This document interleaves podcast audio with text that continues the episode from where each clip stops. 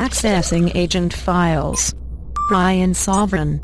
Early 21st century anarchist. Creator and host of the podcast Sovereign Tech. By the year 2021, the show would be instrumental in the downfall of various conservative ideologies in the government, helping usher in an incredible time. Hey, want to take a walk on the wild side and experience the bleeding edge of technology? Then get ready because it doesn't get much more edgy than this. You're in for a wild ride. You're listening to Sovereign Tech with your host, the man in triple black, the golden stallion of the tech world, Brian Sovereign. He's got a huge brain. And now here's Brian. The Golden Stallion here for you. Boy, do you love that new intro? How about that, huh? Get ready for a whole lot of new things with episode 75. Uh, really, really put in the, the producer and I, of course, the lovely and hyper intelligent Dr. Stephanie Murphy put in a lot of work uh, on, on, making this sound really, really good. And let me know what you think. If you have any thoughts on it, uh, you know, d- don't hesitate to, to, to share those with me. Sovereigntech at riseup.net. Uh, you know, a lot of people don't. I have so many new listeners. Glad to have all of you here. Um, I have so many new listeners. A lot of people don't know the way that I record Sovereigntech. It's actually, it's all run off of a template. So I'm kind of running a live show, but it's just not live airing anywhere. And so I may have to tweak the length of you know of each segment okay? Because we have slightly different segments now. They're, they just kind of have different names really. Uh, so i might have to tweak with that a little bit. So uh, your your sensibilities are or what you've gotten used to with Sovereigntech uh, will be changing a little bit. And also you know something else a lot of people don't realize is that when i'm on you know i do a lot of a lot of different audio work free talk live uh, I do, you know, of course, Sovereign Tech and I do Sex and Science Hour. Uh, a lot. I don't think a lot of people know. I, I do these things, you know, with no notes. I do these things with no, really no computer in front of me other than to read the exact story that I'm sharing with you.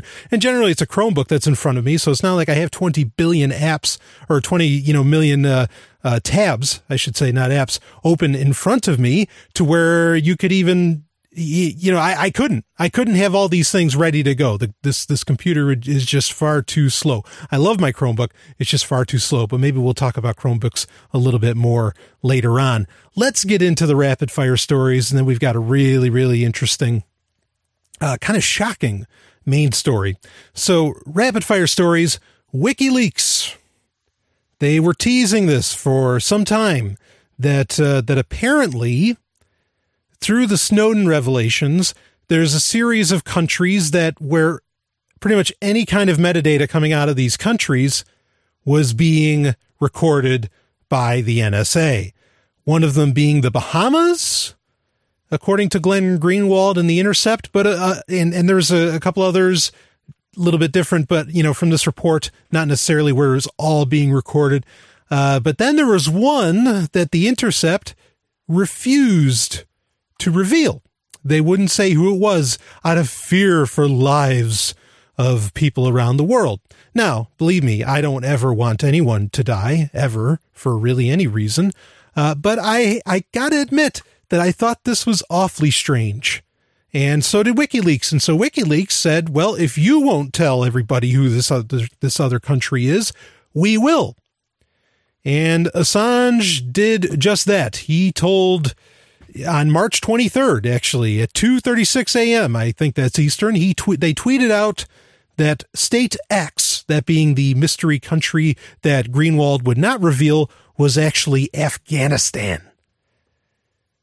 Every single piece of data, essentially, all the phone records, whatever, coming out of Afghanistan is being recorded by the NSA. Now, I'm sure a lot of people aren't shocked by this.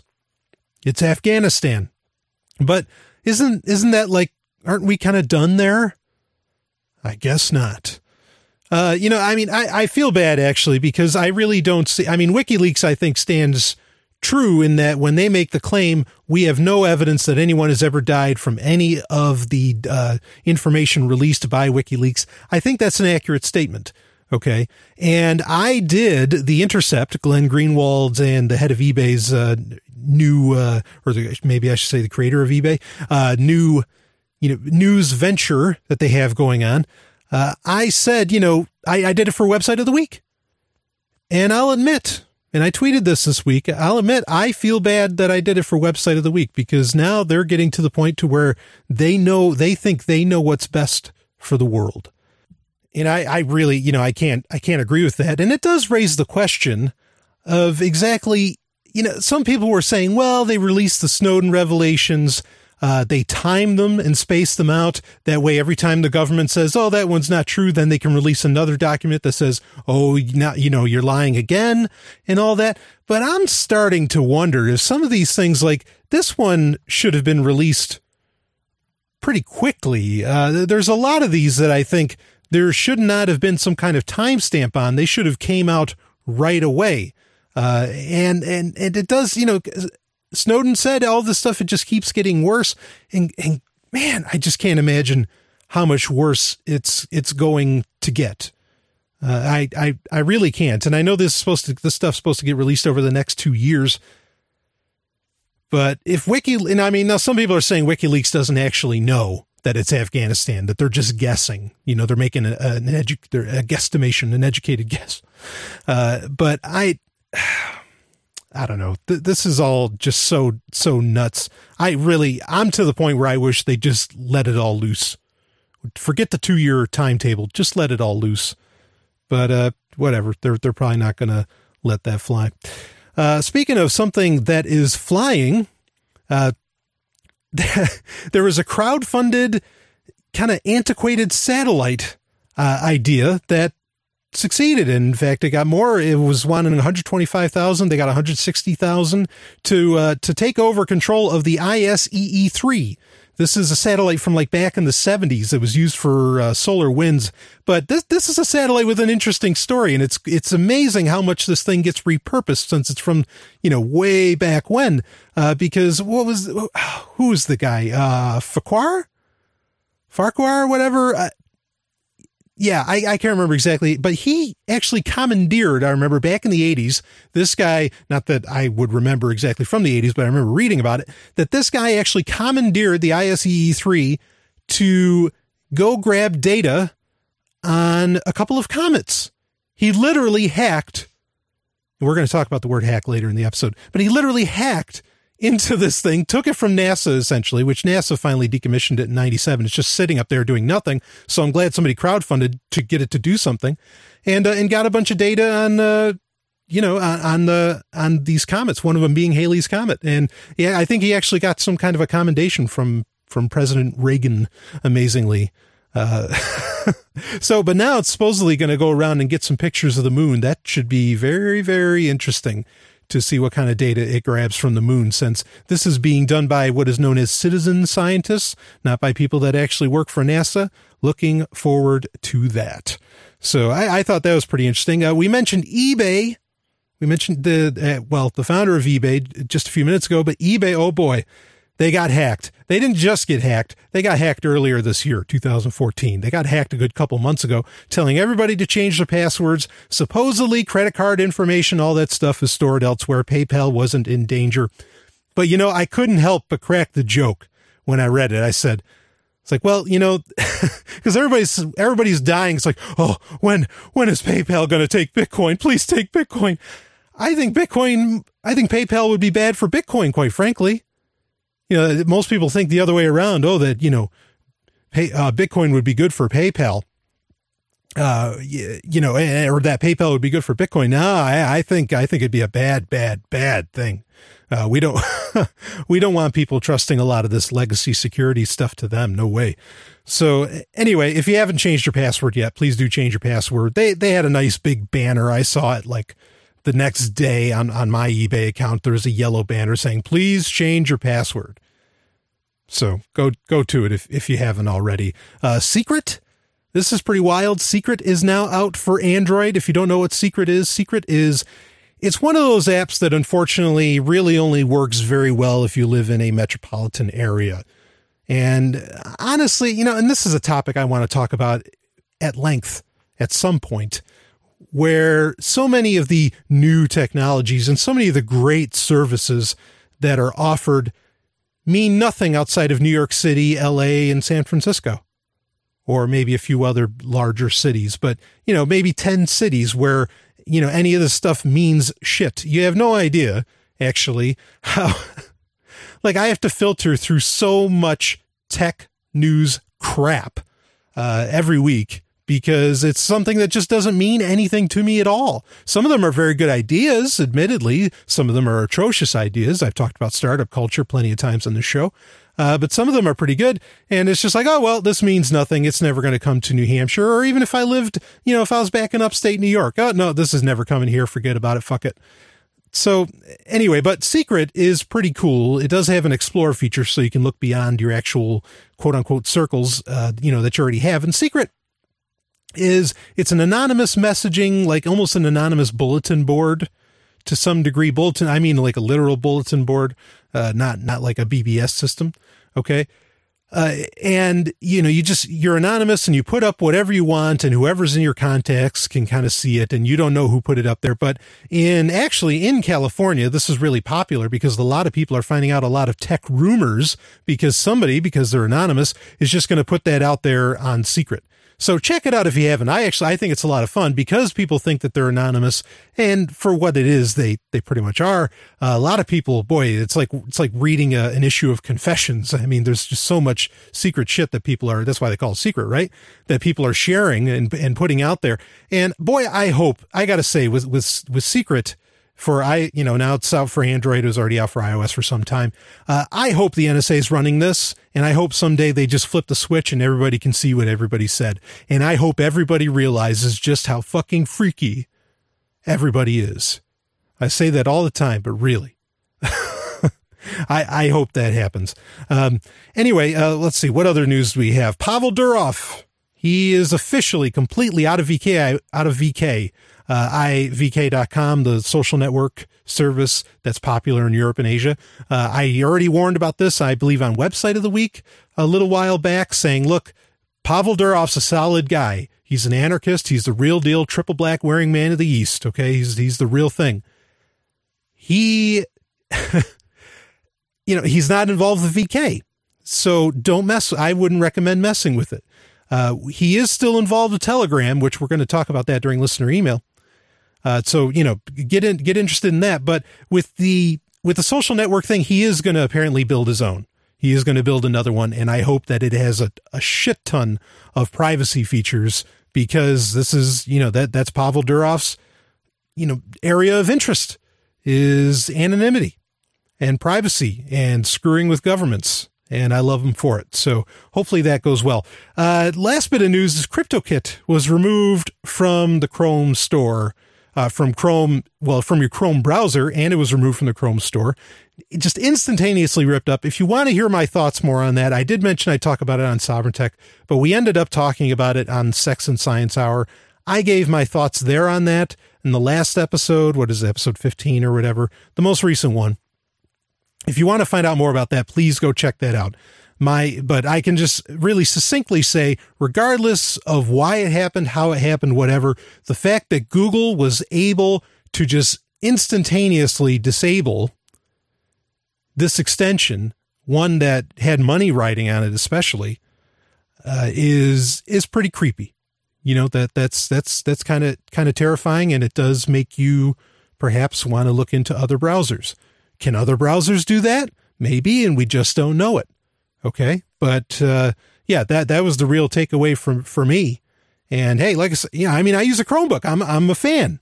We'll get into that maybe a little bit more in the episode later on in, in, in this episode. Uh, but let's get into, while we're talking about Google and perhaps some creepiness, there was a, at Disrupt, that's, uh, Disrupt, I think that that's, yeah, that's TechCrunch's kind of conference that they have.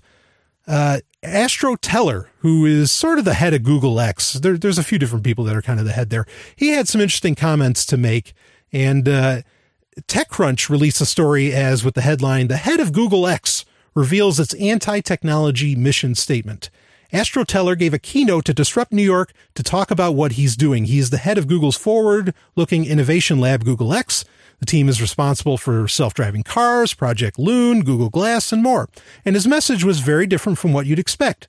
According to Teller, the truly innovative projects should become perfectly transparent in our lives. He started off his keynote by talking about car brakes and ABS systems. When you put your foot on the brake of the car, you're not actually activating the brakes. It's just an interface. You are actually making a request to a robot. That is a wonderful techno- uh, wonderful technology moment. We don't have to mess with it. We just say, uh, here's what we want, he said. When technology reaches the level of invisibility in our lives, that's our ultimate goal. It vanishes, vanishes, vanishes into our lives. It says, you don't have to do the work. I'll do the work. Yet when you talk about technology today, you talk about smartphones, laptops, and smartwatches. According to Teller, human attention is one of the most important things right now, but technology doesn't help at all. It distracts us. It interrupts our lives. The absolute irony of somebody at Google saying that.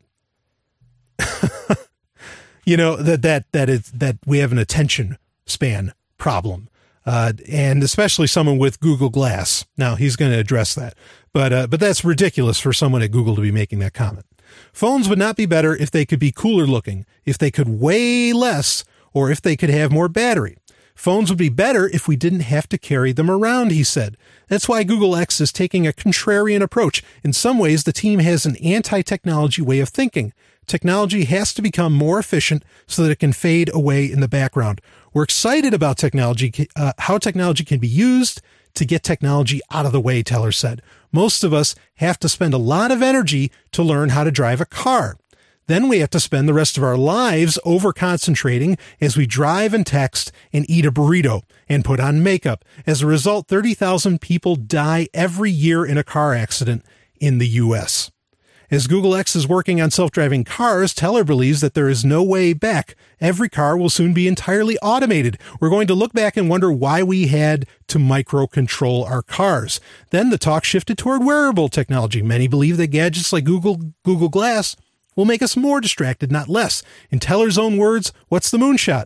In an ideal world, you don't have to fight with the user interface. The only time you notice it is when it's gone, Teller said. It makes us feel more human instead of less human. Google X is all about discovering what the future will look like, and we're still far away from this ideal world of transparent technology. According to Teller, we've just failed so far to get technology to its higher purpose, which is to get technology out of the way. Woo doggy.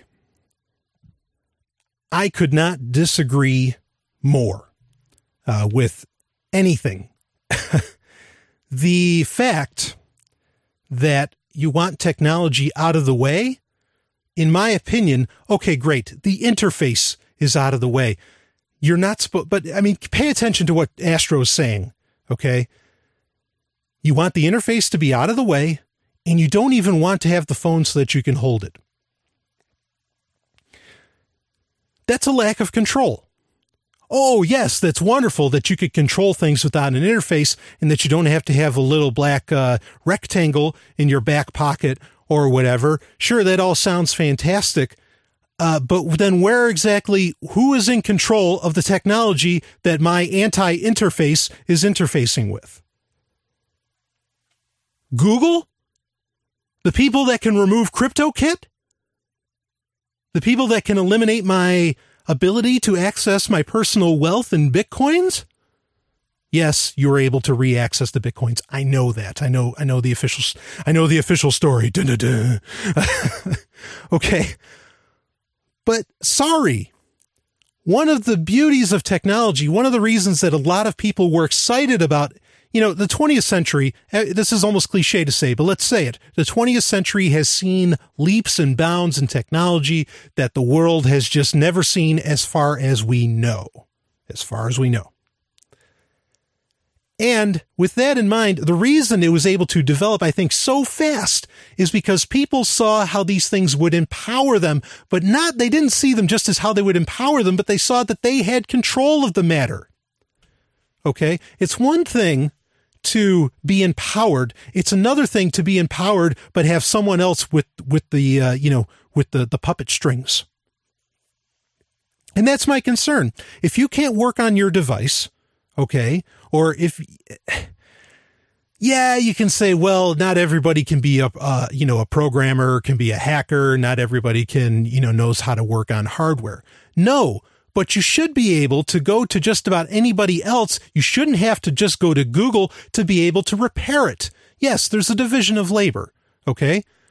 But this isn't the division of labor. This is straight up centralization.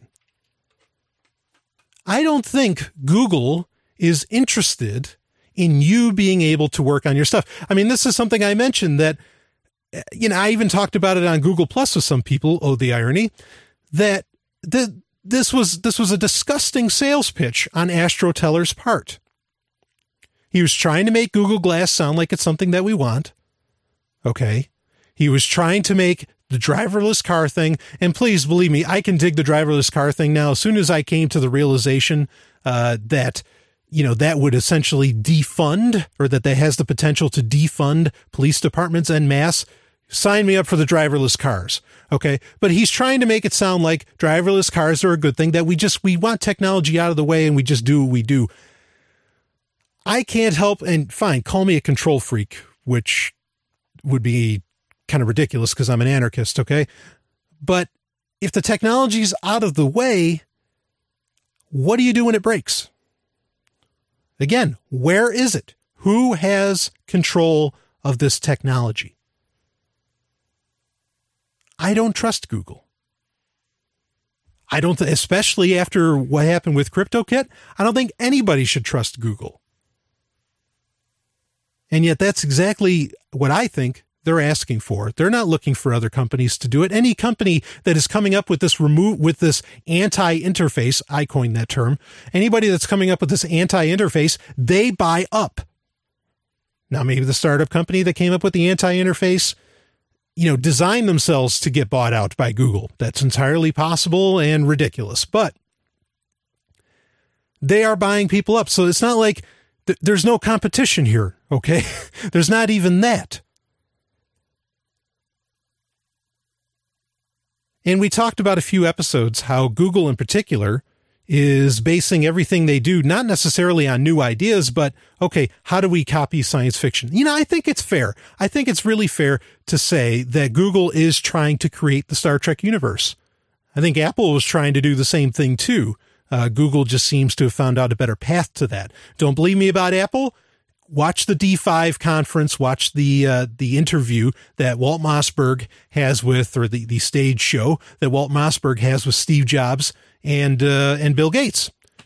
And Steve Jobs just says, "Oh man, just give me Star Trek. Look at the new Star Trek movies. If that's not an Apple slash Google designed bridge, I've never seen one." So anyway, yeah, they're they're trying they're trying to be Star Trek. They're trying to you know trying to bring on that future, but who says that's the right way to go? You know, there's, there's not a lot of out of the box thinking going here. Driverless cars? Oh yeah, Demolition Man. They just copied Demolition Man. The movie with with Stallone and Snipes. Yeah, I, I don't I don't feel it, and particularly when you look into you know Google has they have a, uh, an entire VC division, uh, venture capitalists of course, and if you go to there's a website I want you to check out. It's google.com slash ideas, I believe. And you're going to see some, I think you're going to see some kind of some creepy stuff. Um, there is a Google. Now, I mean, some of them sound pretty good, like uh, what's the one? There, there's uProxy, which is effectively almost a Tor. It's a little bit different in that you can share it with other, you know, with other people, but you know, just use Tor, right? Why, why can't Google just get on board with Tor and, and give, I mean, the Tor project needs the money. Please give it to them. So, uh, yeah, they're even, they have another program, Constitute on here. Uh, and Constitute is all about how to help you know, these, these second world, third world countries create legal systems. Okay, there's a failure for you. Uh, let's see what else we have. Small arms and ammunition data visualization. Yeah, they're tracking the movement of weapons. Why the hell is Google doing that? Uh, digital attack map. They're tracking wars, human trafficking hotline, all this stuff. And a lot of it just sounds really nice. You know, like there's Project Shield, which is their, you know, essentially their software for blocking DDoS attacks, which is clearly pretty, uh, you know, pretty impressive. Um, but then there's ones like the investigative dashboard. And a lot of these things are all for law enforcement. It's all to, you know, help them out. And that that's where things get weird because I mean, aren't you just a search company? Are you the government? So I can't help I, boy, I, I just when I hear Astro Teller saying, "No, look, yeah, you want to get the technology out of the way." Okay, you know, I could almost be I could almost be hip with the idea of, "Hey, let's, you know, be a little anti-technology." I'd like that attitude to be in Google, but that's really not what it is. And in fact, I almost feel like that's a sales pitch on TechCrunch's part. For them to say, oh, yeah, Google has kind of this anti technology message. And no, that's not what it is at all. You know, to say that things are a distraction, look, the screen of my cell phone, of my smartphone, is not the distraction. Facebook is the distraction. And do you, you know, and even Google Plus is the distraction. Twitter's the distraction. All these different things are the distraction. Do you think they're going to stop that? Do you think they're going to stop notifications from appearing in the corner of your eye? No, he's full of crap when he says, oh, yes, yeah, so it's all this distraction. No, it's not. The interfaces themselves are not the distraction. The distraction is, you know, a lot of these forms of communication that maybe we as humans just weren't designed designed to engage in.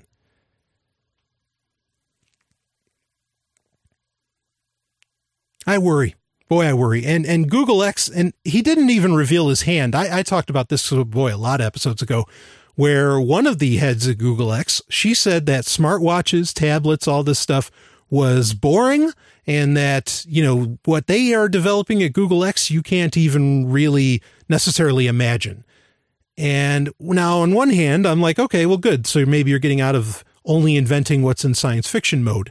On the other hand, there's still governments that you know could could exploit that because they're certainly exploiting the fact that we all have smartphones. They would certainly exploit driverless cars and stop them, you know, because you're not in control of it. It's all running on Android, and they just had uh, there's rumors going around, some leaks of what an Android interface looks like inside of a car. So that's happening. A lot of these ideas, you know, I mean, I, if you want to do them, do them. I think they'd be interesting. But when you have people that have the monopoly use of force, which that's the definition of government, according to President Obama, it becomes scary. And when they're not being transparent, which Google's not, Google is not, stop, Google is not transparent. For them to be pushing for a world that is, ah, I gotta wonder. Is Google trying to take over the world? Literally? Is that good or bad? I'll be back with more. This is Sovereign Tech. We're on the brink of a global finance paradigm shift, and at the core of this movement, Bitcoin. But many early adopters need a safe, stable, and secure method of storing Bitcoin that doesn't require an electronic device. Enter CryptoCards, the world's first BIP38 passphrase encrypted laser edged aluminum offline wallets. CryptoCards are the same size as a credit card, only they're scratch resistant, waterproof, and flame resistant up to 600 degrees. Unlike paper wallets, they won't ever rip, fade, or crumple, and the high density aluminum is rated to last 75 years. Your coins will be secure for as long as you need. Having Bitcoin physically allows you to store them in a secure location instead of on a networked computer. This is key. Your funds will be impervious to hacks and the negligence of third parties. It's a truly trustless system. You hold the keys, you hold the funds. For more info, visit cryptocards.co. We ship worldwide, and using the code FTL, you'll save 10%. We're proud to be part of a liberty oriented movement, and the future is looking bright. Hmm. Hello, Mr. Sovereign. Brian Sovereign. And yours? Natalia. Care to play a game of roulette? I'd love to. Number and color. 69. Black. as you wish. Tech Roulette. It is time for Tech Roulette. Ooh boy. uh, again, if tell me what you like about the about the new format. Uh, it's just going to keep rolling throughout the episode. So uh, now this is Tech Roulette. Of course, Tech Roulette is the area where you can send stories to me and I will talk about them. Now, if you have topics and things like or questions, that's what I changed it to important email. It's not just called listener email anymore. And you can certainly, you know, send there. But if you have like a physical story that you, or if you have a full on story that you want me to really respond to in particular, I do it during Tech Roulette. I just go eeny, meeny, miny, mo, and I, I pick one out. And I've got a couple of beauties, and I feel bad because it seems I'm getting the sense, and I don't always plan these things, and I didn't this time, but I'm getting the sense that this episode may be kind of a downer. I'm going to try and get through. We have extra time for Tech Roulette now, okay, because we eliminated Game Talk. And so I'm going to try and get through a couple stories because I've gotten so many stories and, and a lot of them just, there's no point in even talking about them anymore. But I want to get to the stories that you want to hear about. And so I added a lot more time to Tech Roulette. So we might get through two stories. Maybe we won't. But the first one here is from Ionine, oh a drug that could destroy political movements. As neuroengineering becomes a reality, scientists are grappling with the ethics of changing people's perceptions and feelings, especially when it comes to love. We're on the cusp of anti love drugs that could help people recover from bad love affairs. What could go wrong? A lot. Over at New York Magazine, uh, Mia Shavitz, Shavitz, terrible, has a thoughtful essay inspired by a new collection of scientific papers in the American Journal of Bioethics that tackle the question of anti love biotechnology. She writes that we may be on the cusp of drugs that could change people's brain chemistry enough to help them get away from abusive relationships. In fact, the main therapeutic use for anti love drugs would be making it easier for people to distance themselves from abusive partners whom they love despite all their problems. You know, before I go further, this the subject of bioethics comes up a lot on sovereign tech. And clearly a lot of people talk about it. There's the american journal of bioethics. Quite frankly none of these and i've looked at some of these papers never ever ever do they say government is unethical. Never do they say the state is unethical or that wars are unethical. They never say it. And so quite frankly they might as well, in my opinion, toss their bioethics out the fucking door. There's there's no point. How, how are you being ethical when at the very base level you can't get those key things about human freedom? What ethics exactly are you telling people about? Is it ethics like, well, you can take uh, you know, 2 C 20 cc's of this and not 40. Come on. Anyway, reading on. Another possible use for these drugs would be helping people who are needy and clingy with their loved ones. Perhaps by dialing down the intensity of their romantic feelings, these people might be able to feel less jealous or abandoned when their partners are away. Indeed, it seems that Prozac already works this way now, at least for some people. One side effect of the drug can be divorce, often caused when people taking the antidepressants say they no longer have any feelings for their husbands or wives. But the potential harm, uh, potential for harm is both tremendous and tremendously weird. Anti love drugs could be used to cure, to quote unquote, cure homosexuality in cultures where being gay is taboo or illegal. Another concern is that these drugs could be used to wreck the bonds of trust in friendship networks, especially if those networks are subversive in some way. Uh, writes uh, Salavitsa. Boy, I hope I got that right. Imagine families being able to inoculate their teens against crushes to improve academic performance. Oh, yes. We don't want these human beings that just happen to be 14 or 15 or 16 falling in love, do we? No.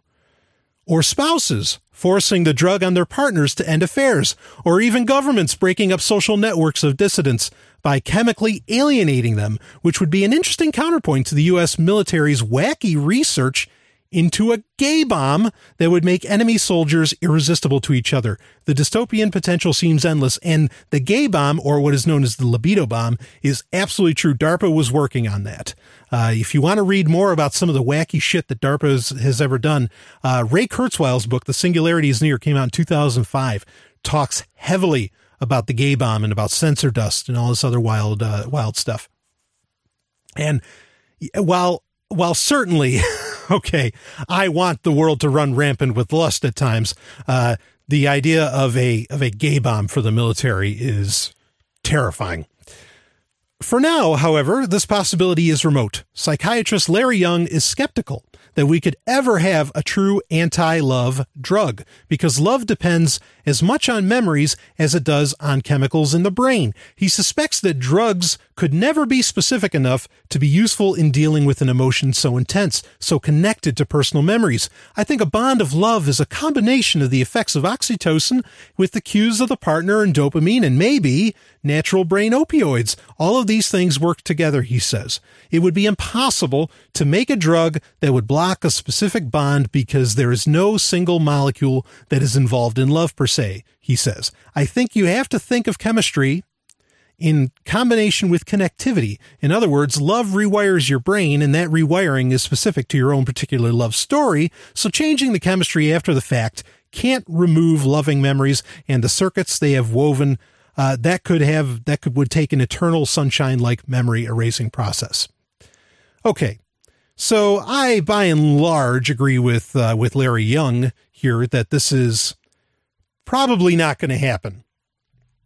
But that's fine. I'm glad that that these kind of things are are not going to happen.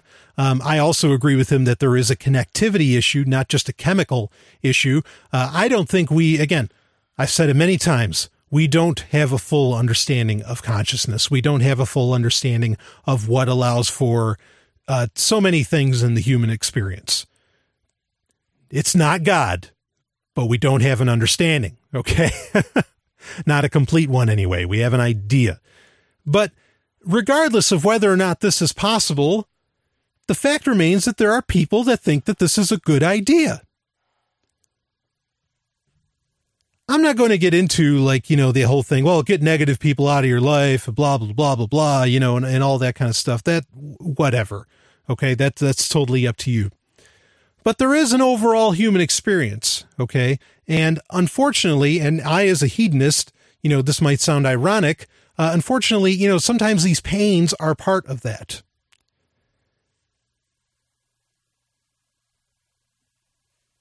And you just, you know, I'm, I'm reminded of uh, in Star was a Star Trek Five where Kirk says, "I don't want you to take away my pain. I need my pain." And I'm not saying pain's a good thing, okay, but I do have to ask the question of what exactly does a person who never experiences it grow up to be like?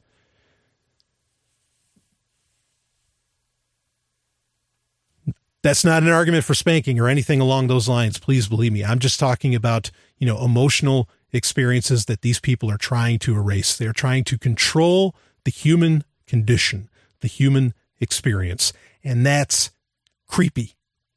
That's really creepy. Now, I'm not sure exactly. They say it could destroy political movements. There's nothing in the article that talks about really political movements at all. So I, I don't quite understand that, uh, other than they might want to shut. I mean, I could certainly see how this would get used for political movements. It's like, no, no, no, here, take this pill. You'll be docile.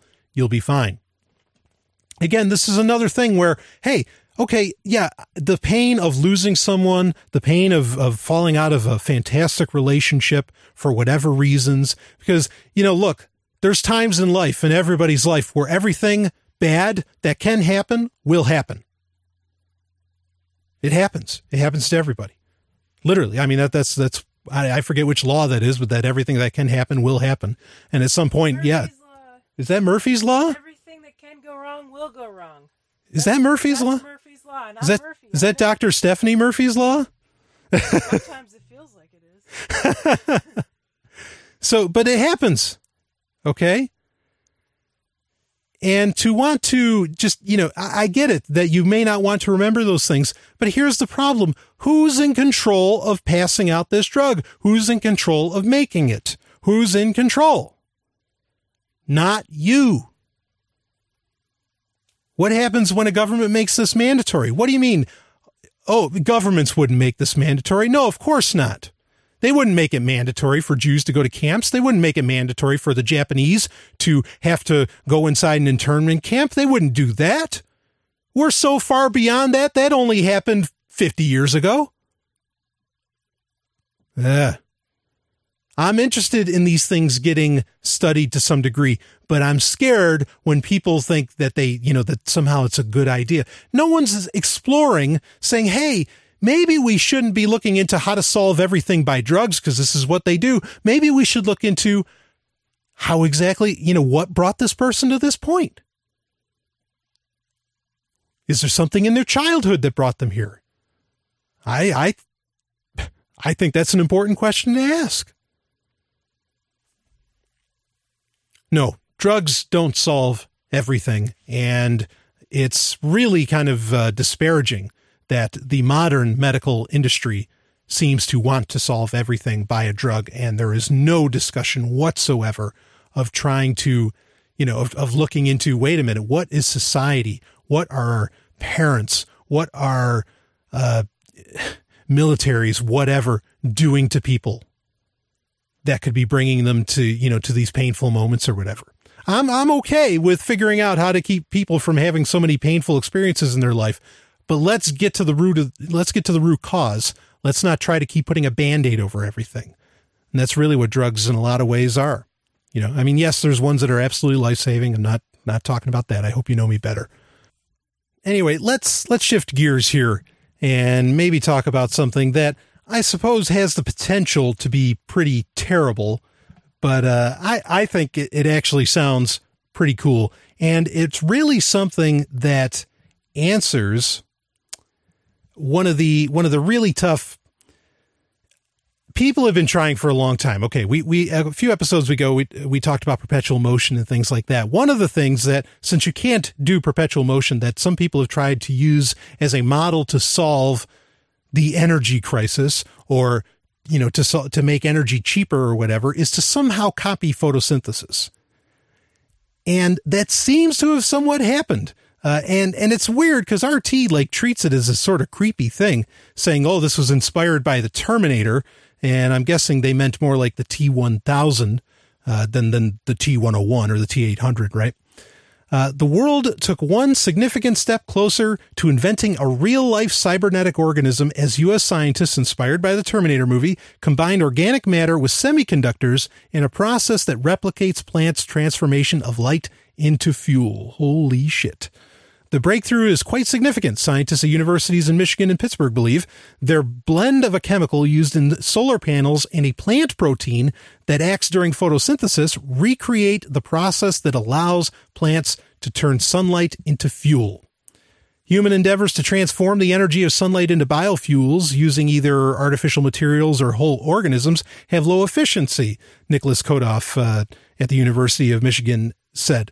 But what he and his peers have accomplished with their bionic approach is a true step forward as it combines two of the most important features of its components the strength of inorganic materials, which convert light into electronic energy, with biological molecules whose chemical attributes bring those mechanical processes to life. The components are respectively cadmium telluride, a whole bunch of Go to the show notes, sovereigntech.com. Check it out.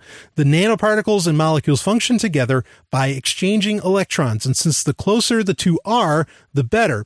The research team decided to combine the two with a single organism with the ability to act on its own and create particles that turn themselves into superparticles with their own functions.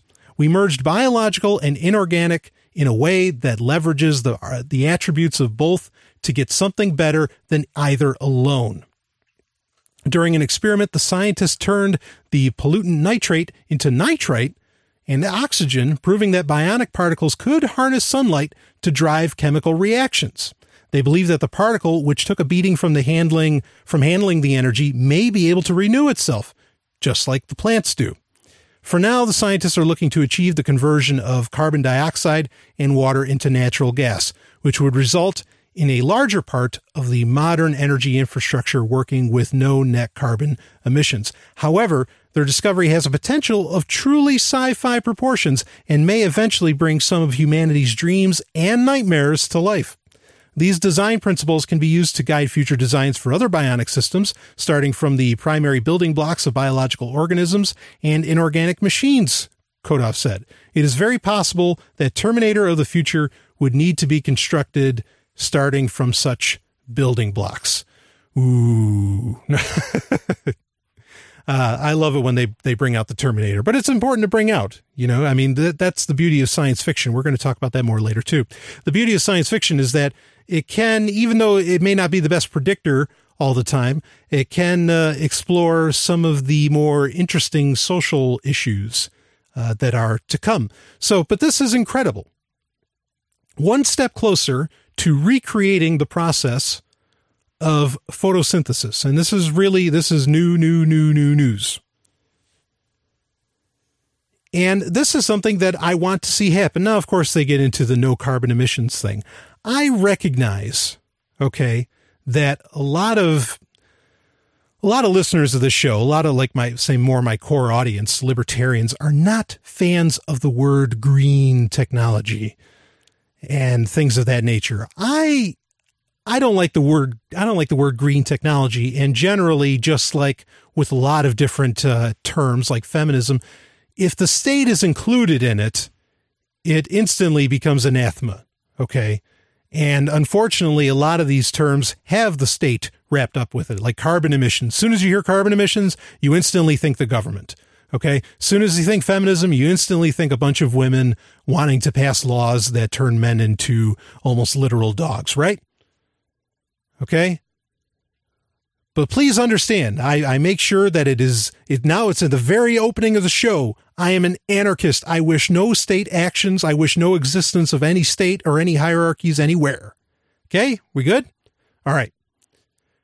So the idea of creating efficient energy production in this way by copying nature. This is if you listen to the MaidSafe special with David Irvine, he was saying David was saying how you copy what's in nature and, you know, and you'll be fine. And that's what MaidSafe does. Absolutely it does. Okay. Copying this form of energy production and this form of self healing is technology I can really get behind. Okay. Because, you know, again, now the state can use it to create terminators, right? of course, I'm not behind that one. But this, this kind of, uh, you know, d- development happening. I see no problem with this technology because, I mean, and, and we need to look into this stuff. There is, deal with it. Well, I'm not talking about peak oil, but just deal with the fact that for whatever reason, we're not using thorium as nuclear energy. Okay. And for whatever reason, we're still burning up all these, you know, limit, very, very limited resources that we are not bothering to take the time to replicate in labs. Okay. And so we need to find these alternatives that do not require the amount the, the amount of usage of various commodities uh, well not just commodities but you know materials whatever that we know are so limited we have to come up with the stuff and not just to quote unquote save the earth if you listen to my my uh, top 8 uh, nonfiction books i talked about the rare earth theory okay not just to save the earth, because the earth may be an incredibly precious jewel that doesn't exist far else, you know, may not exist much of elsewhere in the universe. Okay. But just for the simple efficiency of perhaps when, I mean, most of my listeners, as far as I know, and I've gotten your emails, you're looking to, to head out to space. Well, in space, you do not want to be relying on something that burns a shit ton of energy. You want efficient technologies. And this is one of the clearest steps for that to happen. All it requires is sunlight to, to do its reactions, just like a plant, and it heals itself too. Amazing. You want these efficiencies. Okay. And that's really what green technology, the people that genuinely care about it, that's really what they're saying is they want efficiency. Not even necessarily recyclability. They just want efficiency. Okay. Uh, proof of stake. How about that? D- Daniel Larimer, proof of stake, We'll take this to Bitcoin or to cryptocurrencies, to blockchain technology. Proof of stake has a great sales pitch in the fact that proof of work is an absolute waste of resources. And it's true. And Dan Larimer, he's a capitalist as much as anybody can be. And he's telling you it's a waste. Don't do it. That's what this is all about is efficiency. And this is exciting technology. If you want me to talk more about green tech, s- send me an email. We'll, we'll talk more about it in the future. But I love this. I'll be back with more. Hey, Brian, what's that funny sticker over your laptop webcam? I was trying to spy on you while you were in the shower, but now I can't. See, that's why I have it. And it's from EFF.org. EFF, what's that? It's the Electronic Frontier Foundation, totally donor funded organization that fights for internet freedom, privacy. Wow, that sounds great. So, EFF.org, I support internet freedom and privacy, and maybe you do too. Yeah, and you can support them with Bitcoin. The Electronic Frontier Foundation at EFF.org.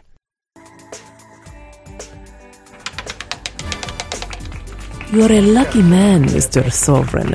Not many win so well at a game of chance. That's because it's not a game of chance, Natalia. It's a game of choice. Game of choice. It is time for Game of Choice, which is really just a rebranded Game Talk, uh, and or not Game Talk, but Game of the Week. And uh, like I said, we eliminated Game Talk, uh, but I wanted to keep Game of the Week because I still like to talk about video games. And when something's coming out, or something already came out, or something's really maybe it's an ancient game in the gaming world, you know, what's that 30, 30 years or so? And amazingly, yeah, it's it's been that long. Um, it actually it's been longer, you know, if you consider computer wars and all that other stuff.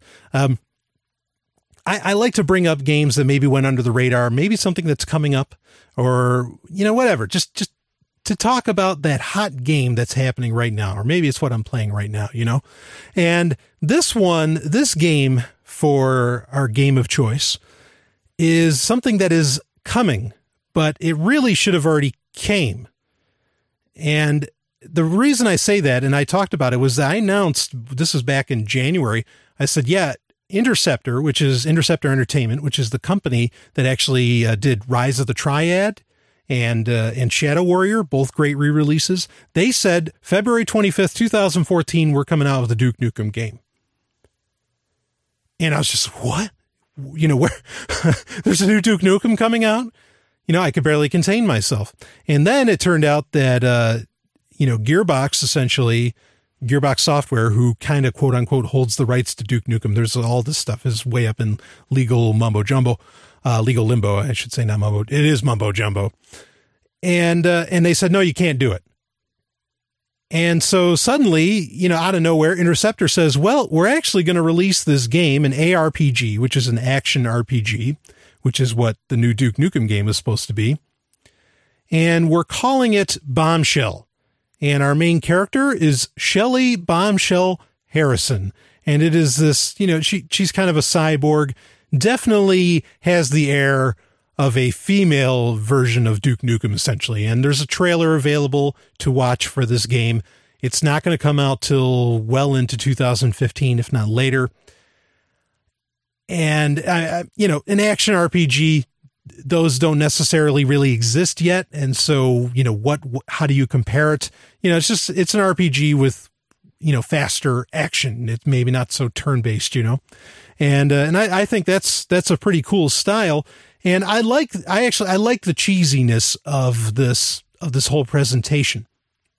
I do wonder, I question with Bombshell coming out, A, why is it taking so long for it to come out if this was actually based off of a reskinning, effectively, of what was a Duke Nukem game? I I don't have an answer to that. I, do, I don't know. You would think that that changing, you know, that essentially reskinning everything would actually be today, especially a pretty simple process. So not sure what's going on there, unless they're using some kind of whole new engine that I don't know about, and maybe that's so. But so I question at the same time is that did they even have a Duke Nukem game, or were they just trying to stir up some controversy? Because hey, I mean that's what that's what great marketers do, right? But the thing that may lend it to the to the credence that there is actually that that there was a Duke Nukem game is that when you watch the trailer for uh, for Bombshell, she gets on a motorcycle. She does a whole lot of very Duke Nukem ish things, and it doesn't necessarily look that natural. So maybe they already had the trailer made and they just reskinned the trailer and put Shelly on it. You know, she's kind of a Tank Girl character. If you know Tank Girl, the movie from the from the nineties, and the that was a comic, right? So I don't know. It looks great. I, everything really that Interceptor has done as of late, including Rise the remake of Rise of the Triad and the remake of Shadow Warrior, were fantastic. I really I would have paid good money to see what they could have done with Duke Nukem, uh, who is you know a character from the same era as the last two games that I mentioned. But hey, uh, you know if they're going to come out with their own little franchise and you know save them all the legal troubles, then okay, let's let's do that. whatever, as much as I would have liked Duke Nukem. So keep an eye out for it. It's going to be a while before it actually does come out. But uh, as far as I know, they're not doing any kind of Kickstarter. This is something they're all doing completely on their no- on their own, wherever they get the money from, to do rehashes of these absolute classics and do them so well. I don't know, but Bombshell with Shelly Bombshell Harrison instead of Duke Nukem. I'll take it. I'll be back with more. This is Sovereign Tech.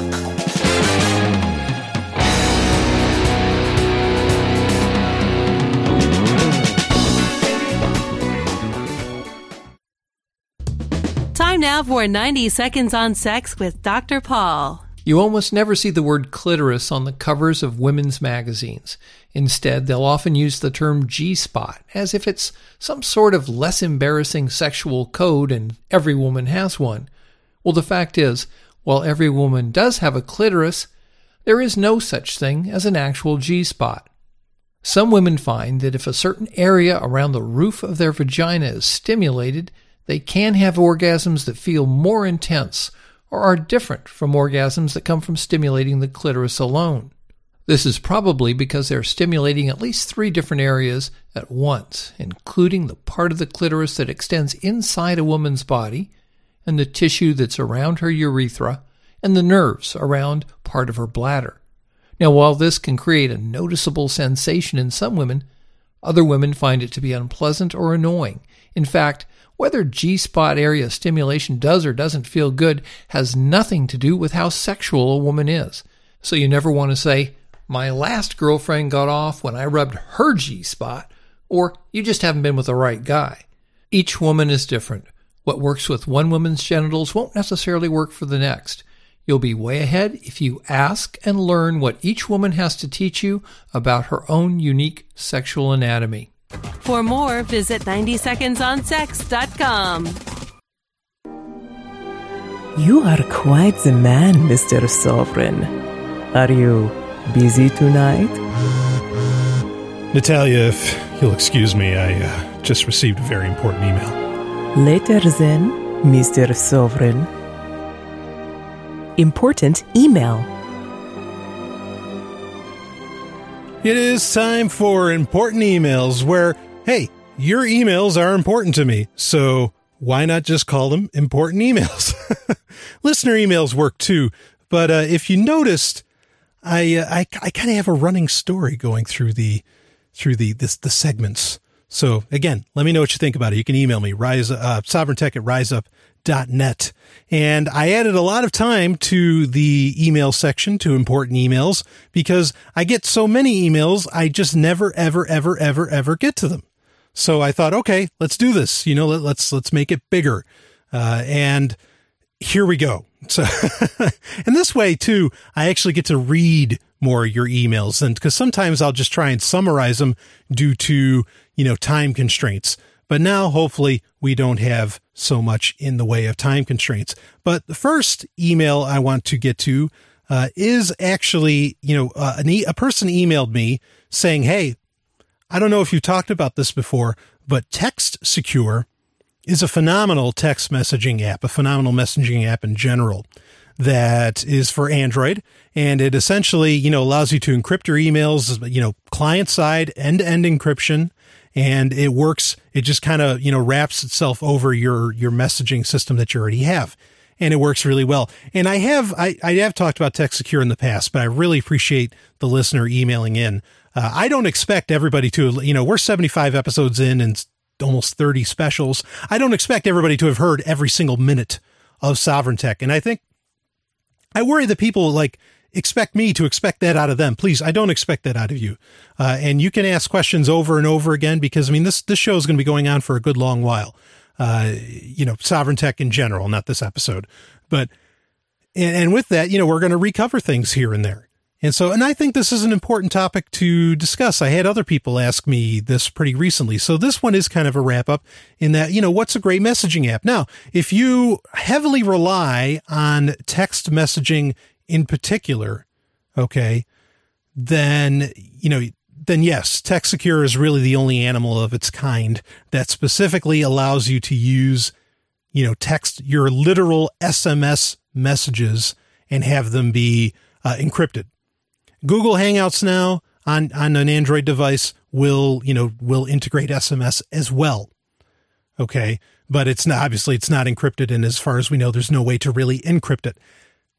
CyanogenMod, which is my, probably my favorite, you know, OS, my favorite, uh, uh, you know, modular OS that that's based off of Android is something that they have what's called WhisperSync, which allows for greater integration of TextSecure. So that, you know, that's something to look into as well. Uh, if you're not tied down to your, you know, to, to your actual SMS messages, that opens up the playing field to, to a whole slew of other options. And a lot of people would probably just say, well, I'll use Facebook Messenger. Uh, if you're going to use Facebook Messenger, you can still do encrypting with that. Just don't use the actual Facebook Messenger app. Please don't use the Facebook Messenger app. Whatever you do, uh, I actually make it a point to not put Facebook, other than Instagram, I don't put Facebook software or apps on my on my Android devices. Uh, what I'll use is actually from the not the same company that makes TextSecure, but kind of in the same field. There's this. Uh, it's called the Guardian Project, which which is all about anonymizing your apps on Android.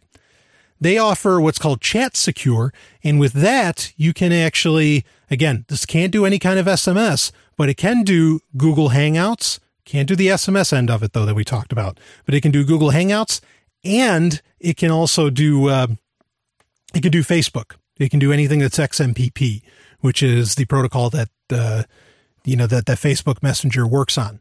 Okay, not going to get voice calls over it or anything like you know or the video or anything like that. But if you're just you know if you use if you talk a lot on Facebook Messenger with your you know or if you text a lot, I should say, with Facebook Messenger on your Android device, that's the way to go.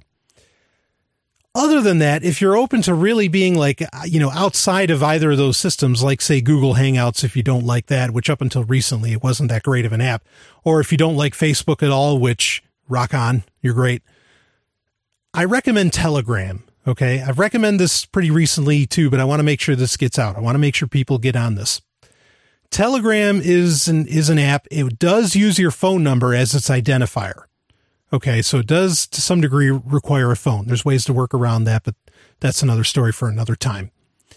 And Telegram is some people question the you know, the how secure is it? And my answer to that generally is is that there is some odd hundreds of thousands of dollars in bounty in Bitcoin, in fact, to the person that can crack Telegram's encryption. Okay. So, you know, that putting your money where your mouth is like that, and Pavel Durov is doing that, okay, with, with Telegram, uh, is a pretty great thing. Now, it's also an app that will always be free. There may be at some point, there'll be some nice premium features to help pay for it, but there will not be ads. Uh, they, they've made it very clear that that will not be part of their business model. Uh, it was not open source until recently. Now it is becoming open source. Okay. So if you're concerned about that, that fact exists. Uh, it has an anarchist at the head of it, an anarcho capitalist for that matter. Okay. Uh, and it, the other nice thing about Telegram is that you have the option of there, like there's a website called Webogram that offers apps for your computer, you know, even Chromebook, eh, or in, in just a, you know, web interface to where you can talk through, uh, you know, through Telegram. And that's one of the key things for me because there's another app that's really great called Wickr, W I C K R, that I is just as solid. I or as far as I can tell, other than it not being open source, is just as solid as what Telegram is doing. And they can both do a lot of the same things where like the messages are timed. You can set a timer on them. Uh, you can send pictures and video and transfer files. That's really nice about Telegram. You can transfer a one gigabyte file. Jesus. um, but Wickr doesn't have this nice web interface or these nice apps that you can download to where you can use it on something, say, with a full keyboard. Okay. And so that's really, that's one of the areas where I feel Telegram shines. Now, Telegram offers, just like TextSecure, okay, does not offer SMS integration, but it offers end to end encryption. That means the encryption gets done on the device. But with that, if you use that, there's, it's called like secret chat. And then there's just normal chat, which gets encrypted server side. Okay. With, with the, with the secret chat, with the end to end encryption, you're, you can't use your web interface or the apps. You have to use the Android device with the Telegram Telegram app on it to be able to do that.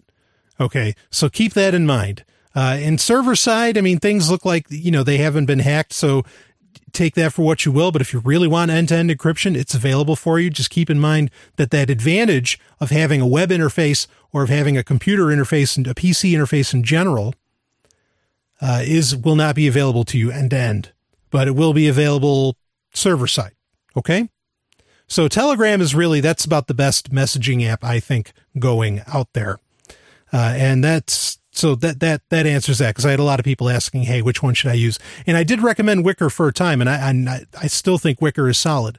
But uh, Telegram, you can actually, please feel free. You can add me on Telegram, 603 852 8708. Okay. There's my phone number. I don't care. Uh, you know, has, don't don't hesitate to add me on Telegram. You can get in touch with me that way if you really want to. I, I want people using this so bad. Uh, let's move on to got a, a, decently long email here, so I'm not going to read the whole thing, but I really appreciate the the emailer sending this, and I do keep you anonymous unless you want me to say who you are. Uh, and he said that after listening to a few podcasts like Let's Talk Bitcoin as well as Sovereign Tech, he kind of it made him think about something and I'll, I'll get to, I'm just going to cut right to the chase on it. Uh, the universal point of failure for these disruptive technologies, now he's talking about uh, pretty much any disruptive technology out there right now, uh, but he did mention MaidSafe and Open Garden. Okay. Uh, is that is the ISP infrastructure. The ISP is the internet service provider. Currently, each and every bit of interaction I have with the internet travels directly between myself and a Comcast server every activity on Tor, every bit of uh, cryptocurrency transaction, every email and IRC message sent to arrange meetings, every bit of research on events like the Bundy Ranch incident. Uh, they are all dependent on Comcast's good graces. If at any point the government decides to leverage its insurmountable weight with programs like Operation Choke Point against the ISPs to, say, cut off service to individuals or regions, for whatever nefarious reasons, MaidSafe and Dark Wallet are rendered more a liability than an asset. Additionally, there, there are workarounds that can be implemented at the ISP level that can drastically weaken the anonymity of programs like Tor. Now, he's admitting that he's not all knowledgeable on these things. He's just asking a question and good. That's what we do here. We ask questions. I am in no way discounting the leaps and bounds that the crypto communities have made in acquiring freedom for the people, but I do have to ask why this particular issue has either been overlooked or disregarded by all these people who are so much more knowledgeable than I. I was hoping you may be able to address it on an episode of Sovereign Tech to either put my mind at ease or just call me crazy, or to explore the that aspect of the liberty movement and technology. You most certainly don't have to read this whole rambling email. Well, I read a good chunk of it, all right? uh, and let let's talk about this. This is a really important question and something I've been doing. Uh, ironically, emailer, this is something I've been doing a lot of thinking about recently as well. And that's because I agree. I think the ISP is a central point of failure. In fact, the internet in and of itself may be a central point of failure. Now you have to be careful when you toss around terms like the internet, okay? Because there's, you know, there's the, the TCP, TCP IP protocol, you know, uh, yeah, I know, I know what the letter P means in that, but just being clarifying here. You have the, the internet as we know it, the World Wide Web, www, you know, and, and everything that that runs off the DNS systems. And then you have the physical infrastructure itself. Okay. As in the hard line, as in the ethernet cables, as in the fiber running from place to place. Okay. Those are two actual different animals. Okay. Uh, and, and that's proven by the fact that you have in lots of major cities, you have entire dark nets, literal dark nets that are using unused fiber and ethernet line, you know, whatever that, whatever the line may be, whatever classification to transmit data between, you know, between activists or whatever else. And it's not touching the internet at all as we know it. So so it's important to keep that in mind when you're when you're talking to people because a lot of people think the internet they just they think all these servers and all that and certainly that's part of it but I I do think it's important to differentiate. Anyway, regardless. Yes, the ISPs are are somewhat of a central point of failure. Okay, the the first central point of failure is actually the DNS system, okay, which is how you essentially, you know, you type in the address bar, I want to go to sovereigntech.com, and then you are taken there magically. That is the DNS system. That is a central point of failure because that is not controlled by the people. Okay. But that has changed with things like Namecoin and Nxt being able to, uh, and supposedly Ethereum can do this, though, uh, anyway, uh, uh, you know, th- those things can get, the, the DNS system can be overtaken okay, to where it doesn't matter. It can be ignored, not overtaken. It can be ignored by, well, I'll just go to a .bit address instead of a .com. No big deal. Okay, but then you still have the ISPs. And yeah, the ISPs can essentially cut off everything, right? This is where Open Garden comes into play that you mentioned. Uh, and this is kind of where I, I guess MaidSafe would, would come into play, though I'm curious exactly how MaidSafe would work within this system. Um, but the, the, the problem with uh, Open Garden allows for mesh networking. Okay. And that's really the answer to this. And I think it's an area we actually need to be looking into going to is mesh networking. Okay. Because there's two ways you can solve these central points of failure. One is, is to never have everything stored in one spot, which is sort of what MaidSafe does. And the other is to not have everywhere, not be able to access everything from, you know, in one area. Okay. And those are two different two different aspects. And so I'm far more interested in the idea of there being essentially decentralized internets. And yes, I put it, I, I put an S at the end of that because I want multiple ones. Okay. Uh, MaidSafe is with, with the infrastructure that we have today. MaidSafe is really the solution, but yeah, you, you could get cut off, you know, by, by an ISP. That's that's possible. Now, generally, how how ISPs will will cut you off is based upon usually it's especially in the corporate environments it's done by what's known as your Mac ID which has nothing to do with Macintosh. And that is like the address that that's like the the identifier of your computer. So you know if if they're going to cut that off then your machine's not going to go anywhere. Now you can rewrite your Mac ID okay and then you could theoretically get on. But then what if they're just cutting off what if they're cutting off your uh, you know your modem itself? Well, it seems like and if Google has its way uh, and they're trying to do this, they want Wi-Fi pretty much everywhere.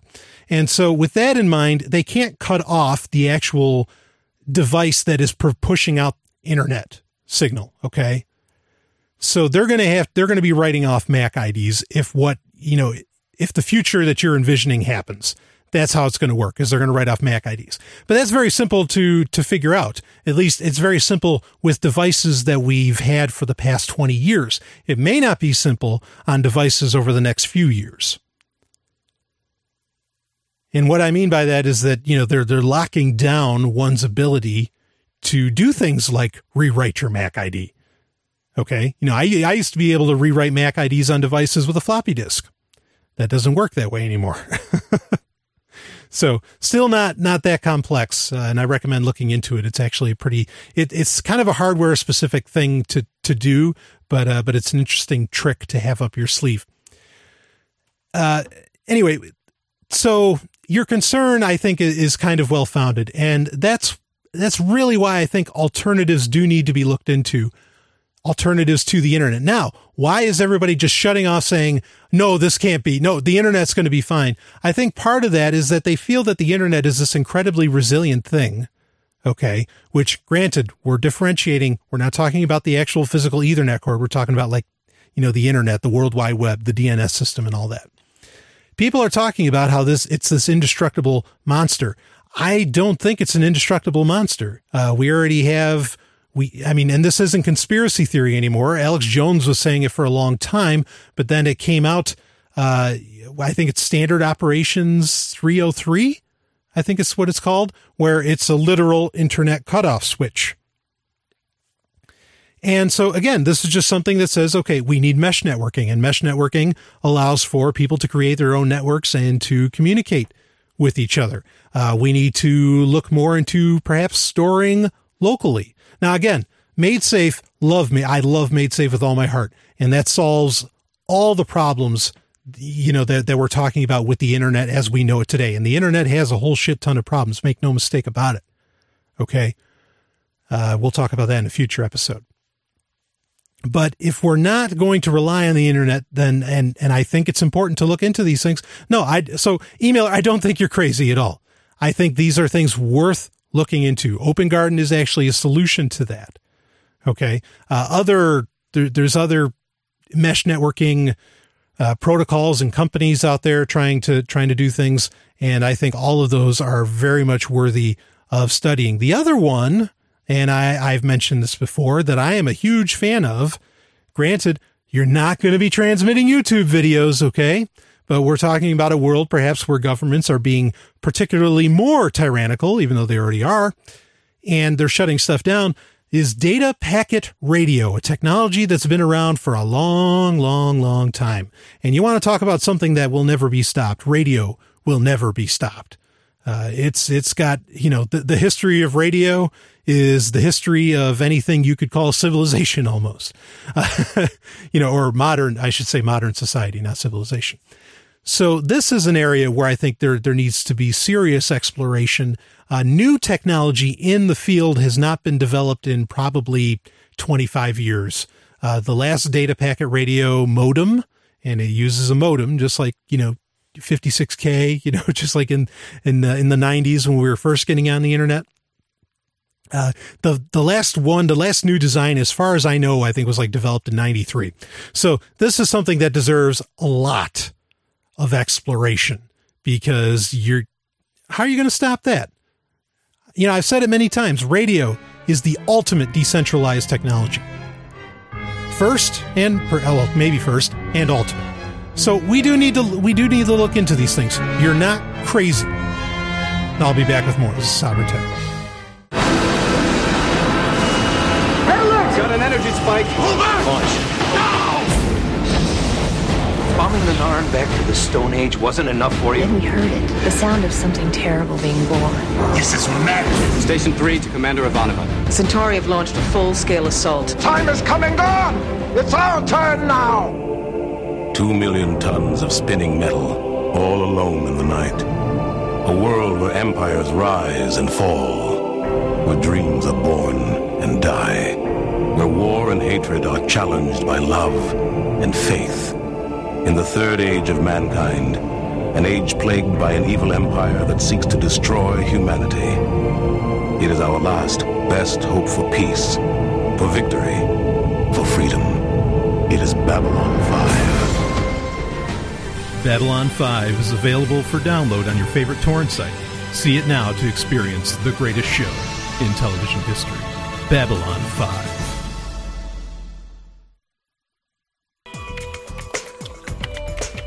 Agent Sovereign, go to this webpage and follow.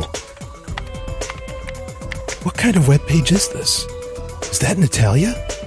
I better go to the website of the week. It is time for Website of the Week, where I cover websites that may be useful.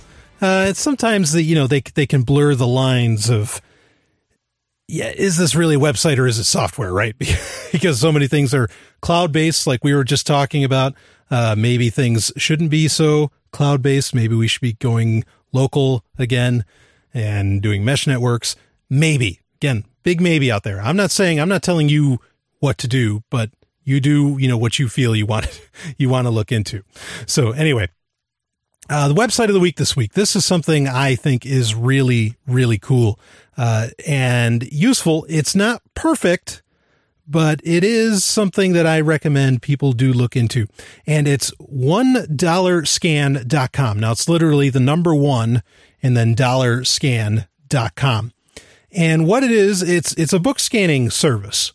And you can, you know, you can send them your book, well, you know, your print book, and then they will turn it into whatever format you want. Uh, you know, EPUB, Mobi, PDF, you know, you name it. Uh, and this is really, really slick. It even has uh, cloud integration now, as far as I understand. It's a business that's just growing. I, I absolutely love them. Uh, and they charge like a, a dollar for every 300 pages, I think. So if you, the, the cheapest way to do this is if you have a bunch of books you want them to scan, send them all the books with a total page count. That way, you know, you don't get charged every couple weeks for, well, I send a book that only had 330 pages and then you send one for, you know, that has another 360 pages the following week and it just keeps going. Try to try to bundle them and, and send them all at once. Uh, you will not get your books back if you do this. Okay. You may consider that an imperfection, but these books get destroyed when they get scanned. Uh, and they've gotten better. Originally, there was some issue where it wasn't a, like the the the text it was some uh, some books wasn't very clear when it scanned, and some people complained about that. But they've done a much better job of optimizing all of that, and and really the books that you send to them now, I mean, they just they look great. And this is a, this is an important service because a lot of really rare books you can't find and it doesn't matter what books a digital bookstore you go to. You can go to Kobo, you can go to Apple, uh, the book the bookstore for Apple. You can go to Amazon, you can go to Google Books. It doesn't matter; they're not going to have it. Uh, you take a book like The Manna Machine. Nobody has that. In fact, hell, good luck getting that in print. and in fact, hell, if you send that to one dollar scan, you just lost out on five hundred dollars. uh, Manna Machine, great great book from the seventies, really far out thought. Anyway, uh, the only drawback that I feel that it has where, where it's kind of an imperfection, other than, of course, the fact that you're not getting your book back, uh, is that the size of the ebook files are huge. I mean, they, they are massive files. Uh, as to where the average EPUB, I think, runs under 10 megabytes. I mean, you're looking at sometimes these things are going to be hundreds of megabytes. Now, that that normally wouldn't be a problem, especially if you're just going to straight transfer them onto an ebook uh, device like a Kindle or a Kobo Aura or whatever, or you know read it on your computer. But when you're talking about if you put it up, you know, cloud storage, and we were just talking about not doing cloud storage. If you're talking about putting it up into cloud storage, like uh, Kindle offers personal documents that you can store online. Uh, I, but I think they can't be over 50 meg, but you have like 10 gigs with worth to, to upload, you're not going to be able to upload these books. So that's an issue. Uh, even with, with Google Play books, they offer you can upload a thousand documents, a thousand EPUBs or whatever, PDFs. And, but even they can't be more, I think, than 70 megs. So there's always these limitations and pretty much anything you're going to get back from $1 scan is going to break that limitation. So, you know, if you don't as long as you don't mind not having it in the cloud, or at least not in, in an accessible cloud, like you would with a Kindle or with a Google Play Books, then you're fine. Then, you know, there's, there's no issue. And certainly I'd still much rather carry around, you know, multi hundred megabyte files than I would, you know, massive paper books. That's not to say that there isn't an importance to paper books and that is totally up to taste. Okay. Uh, I still love the printed page far more than I could ever love, you know, electronic devices, uh, you know, e- ebook readers, e-readers. As, as great as they're getting, as great as they are, and as convenient as they are when I travel. Still love that printed page. But if you don't mind, $1scan.com. That'll put everything there. I love it. Check it out. Hey, everybody, it's Stephanie. I am the Sovereign Tech producer. But did you know I am also a voiceover artist? Yes, it's true. I make audiobooks, commercials for your business. I narrate explainer videos, pretty much any audio project that you can think of, I'm probably willing to work on it, or I have worked on it in the past. And if you want to hear some samples of my previous work, or you want to find out a little bit more about what I do, then I encourage you to check out my voiceover website, which is smvoice.info. smvoice.info. Now back to Sovereign Tech. Who knew you could ride a bike so well? I don't know if I can get us away from that helicopter. Don't you have a gun? Oh, there's never a need for lethal force. I'll handle this.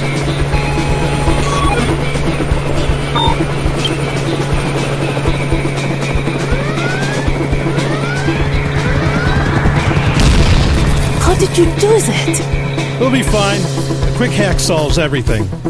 Hack sec. It is time for Hack Sec. That's right. We kept hacker stories. We just kind of shook it up a little. Uh, and hacker stories or HackSec, and what that means is, well, it kind of has a double meaning. There's, you know, sec is in section, it's SEC, or as in security, like InfoSec, you know, or, or whatever. and so I, I thought it'd be cool to just kind of rebrand it, but so many people said, no, please leave hacker stories in. So we did get rid of game talk. Uh, but hackers, you know, hacker stories now, HackSec is still here. And I hope you're enjoying the, the little, the little movie that my intros, uh, now, now provide. Uh, to, anyway, uh, this week, you know, and hacker stories, if you don't know, if you're a new listener, and I have plenty of new listeners, thank you for listening in. Um, there, with hacker stories, I like to talk about maybe, you know, hackers get treated as villains often enough in mainstream media. And I want to reverse that. And I want to tell stories about hackers being heroes. And so that's what I do with hacker stories. Uh, the other thing that I like to talk about is security issues. That's why it's HackSec. And the security issues, you know, I mean, they could be talked out through the whole episode, which to some degree they have been in this episode. But I want to actually talk about something, a really interesting topic, and that has to do with the word hack itself. Uh, it's really important to me that the the conversation with the word hack or hackers uh, is essentially commandeered by people who knows actually what those words mean. Okay. And that's a problem because hackers by definition are not bad people. Crackers are the ones that are, you know, that have malicious intent. Yes, I know what the word cracker can mean elsewhere. Okay. But that's, these are the terms, how they've been used for many decades. Okay. And, uh, and, and I've been my, myself, I've been very successful in getting the, you know, in setting the tone of conversations where people will use the word cracker instead of hacker. I recommend the same. I don't care if it comes out as funny. Okay. Because vilifying heroes of the planet, that being hackers, is not, you know, is, is far worse than anything that cracker could mean. So anyway, but let's talk about the word hack here. There's a great write up in Gizmodo by uh, Ashley Feinberg, and uh, it's something. Let's read it.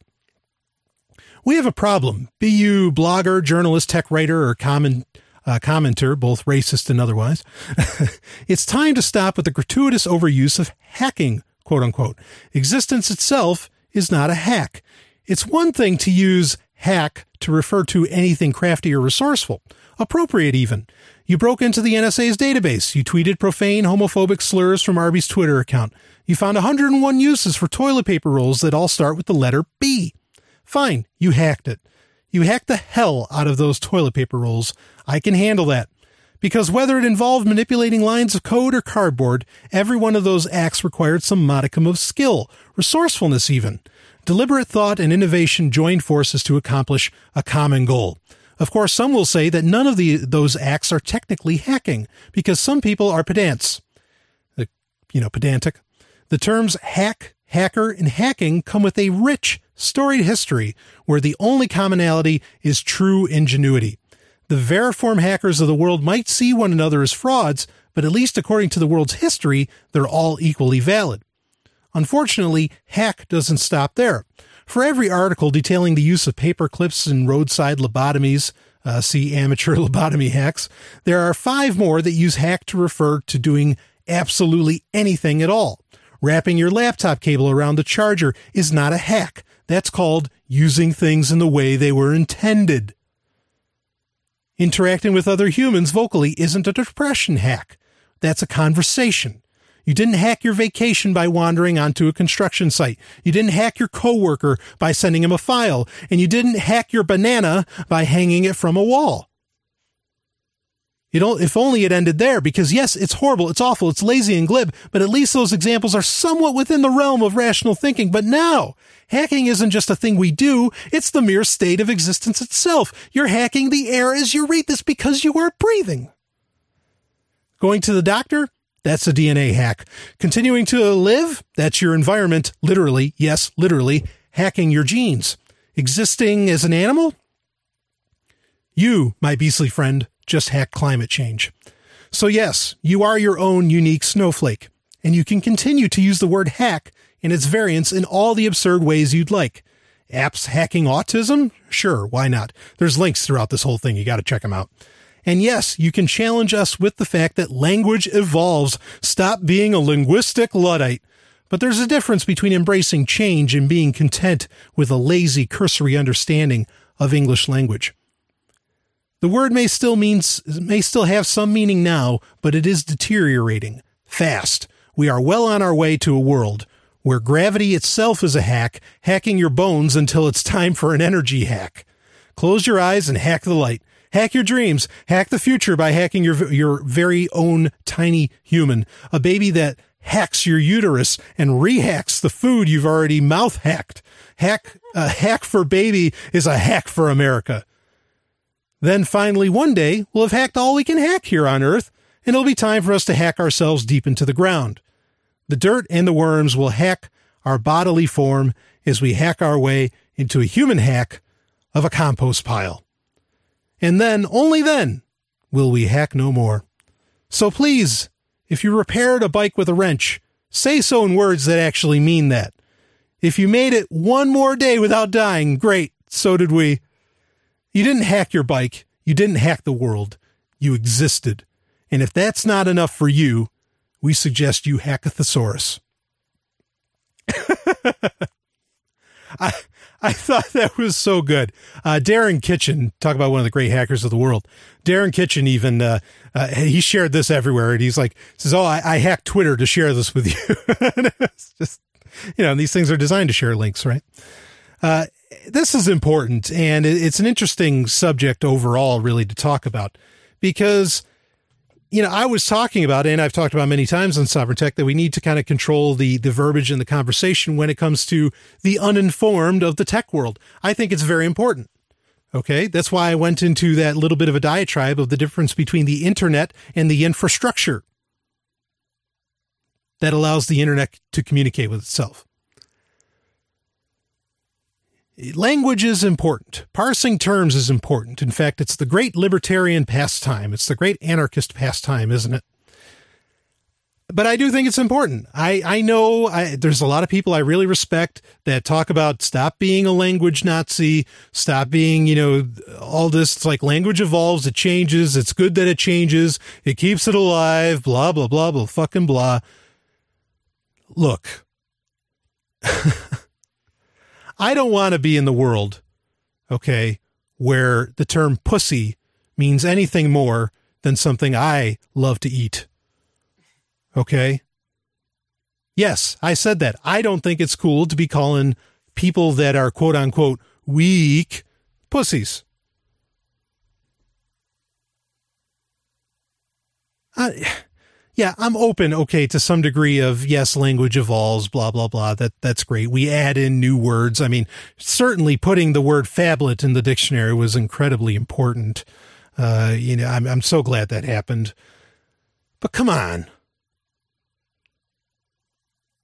And I think Philip K. I think it was Philip K. Dick that kind of warned about this, where he said that you know who, whoever controls the definition of terms controls society.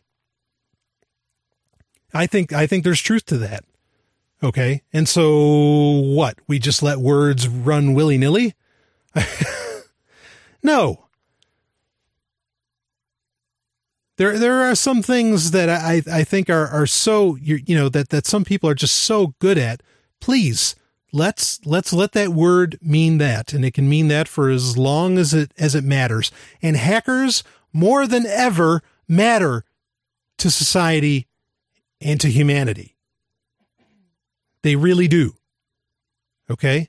So saying, "Oh yeah, I hacked this, I hacked that, I hacked this, I hacked that."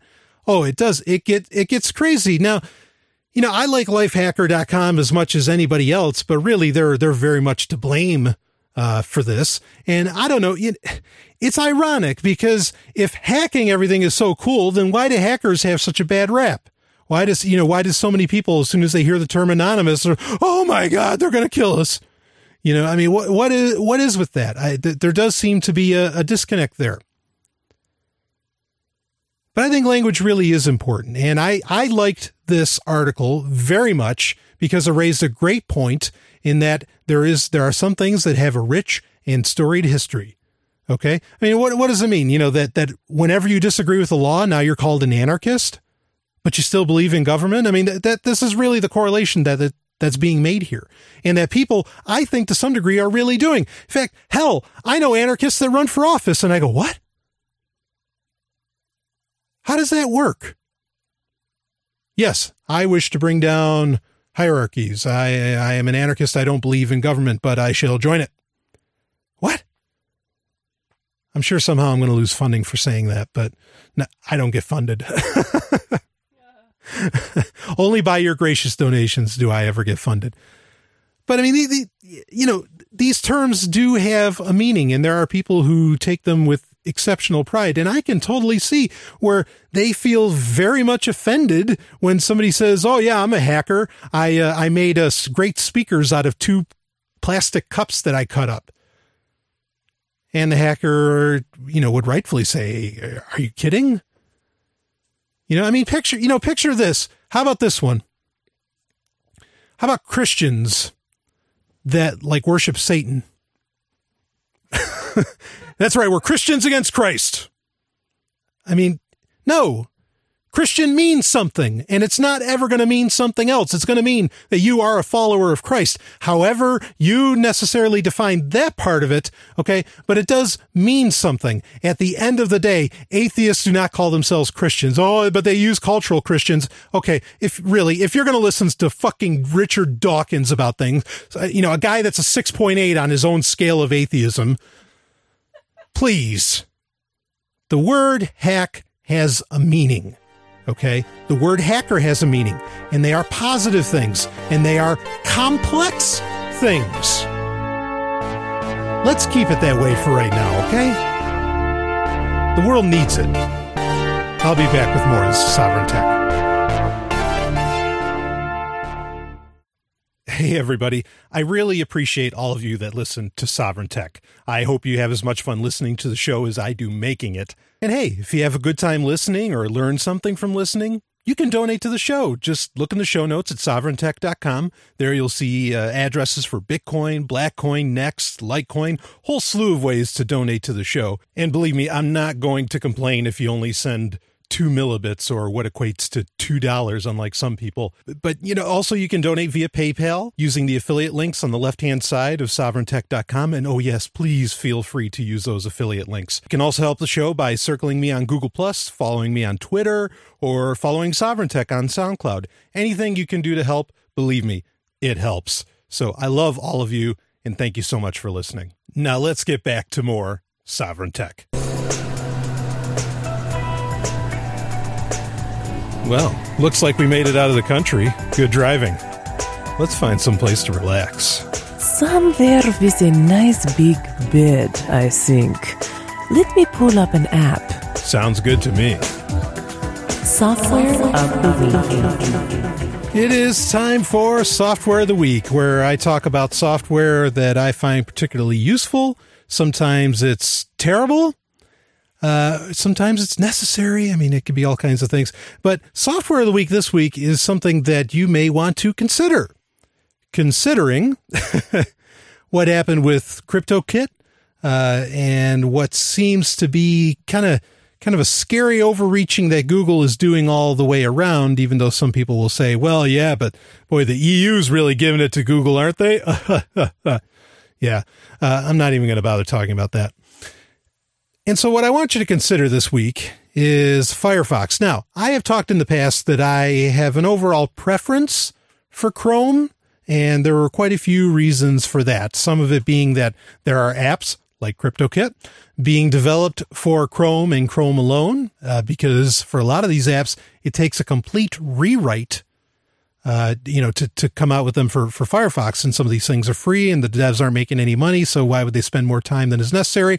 And Chrome holds by, you know, far and away the largest uh, percentage of users on planet Earth. So it just makes sense to design for right? It's just like, uh, you know, iOS and Android. Most people develop for iOS first because that's where all the money is. And if there's plenty of money on iOS, then they'll talk about, you know, developing on Android how the system works. But what I want you to re- reconsider, and I'm reconsidering it, is using Firefox. Now, Firefox just recently, in the past month, actually came out with Firefox 29. I think I might have mentioned it on Rapid Fire Stories. And Firefox 29, I don't know why they didn't wait till Firefox 30 or just skip to it. it I mean, it, all arbitrary numbers, of course, but it would have had, I think, a little more meaning for people. But uh, but Firefox 29 really, you can't actually. I at first blush, you can't tell the difference between Firefox and Chrome. They look, they all have, you know, the curved, uh, you know, tabs that all rest along the top and all that. Of course, Firefox being open source and infinitely themable uh, and, and, adjustable, you can switch it back to the you know old style, which I, I think I kind of preferred. I I like my my apps looking a little more 1990s myself or my software. And, but Firefox 29 is really fast. You know, Firefox for Android actually, and of course that's up to the, to similar version, not necessarily same amount of features, but Firefox for Android, uh, blows away Chrome on Android. Uh, the only difference being, of course, the, or the reason I use Chrome on Android mainly is because of the ability to access bookmarks very simply. There's solutions to that. I'm aware of what they are, but uh, it just it was very very simple to set up, and Chrome Remote Desktop is a very handy thing. None of which Firefox has. Um, but Firefox 29 for your PC, Mac, Linux, whatever, is very very sleek now, and a lot of a lot of night like the the interface is definitely cleaner. I miss the old one, but very clean interface. A lot of abilities to set stuff up. Uh, the I still think that there's more uh, I want overall, like there, there might be some killer apps or extensions in the Chrome terms, they'd be extensions that are still missing from Firefox that aren't there. But overall, Firefox has way more to offer as far as great apps, as far as great extensions, pick your term, uh, than or add-ons, right? That that's the Firefox term is add-ons. They have they have just a far greater number of add-ons that that are way more useful than Chrome does. And I mean, this includes a lot of things: the ability to download YouTube videos. Now, you can do that to some degree from other software or like you know make them into MP3s from various websites like YouTube-mp3.org, right? But there's great great add-ons for Firefox that let you do it all inside the browser. Okay. And this is something where, you know, where Google is, is showing its hand in that they're really closing in on you don't mess with Google stuff. And if we don't like what you're doing, we pull you. Okay. So like there was a great, you know, YouTube video downloading uh, uh, extension for Chrome. It got taken down and pretty much the developers had to eliminate the ability to download. You can download videos from any other website, but they had to eliminate the ability to download from YouTube. Otherwise it couldn't be in the Chrome store. So Firefox eliminates that issue. Now, with what happened with Cryptocat, could Mozilla do the same thing? I don't know the answer to that. I would assume, as it's being as it is open source, that if it could, if they could do something along those lines, they wouldn't allow for it to happen. And the XPI, which is the the file that installs add-ons, is really it sits on its own. Okay, there's a reason there's not a Firefox uh, you know, like Chromebooks, there's not a Firefox book out there uh, because things work a little bit differently. They still work sort of the same on Chrome. I'm double speaking. uh, but do check out Firefox. Firefox recently had they did decide to put in some closed source Adobe DRM, which really sucks. But by comparison to what Google's doing these days, I think you should really consider giving Firefox another look. And definitely not as RAM intensive as it used to be. Really fast. It's got a sleek look. Give it a second look if you haven't in a while. Check out Firefox at firefox.com. I'll be back with more.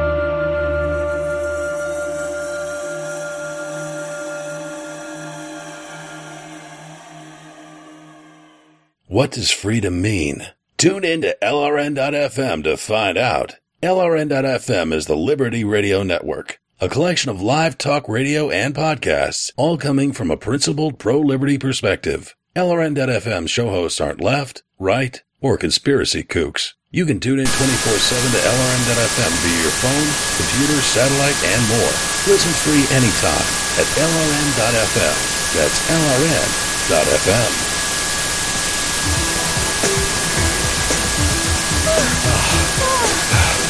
Oh, Natalia.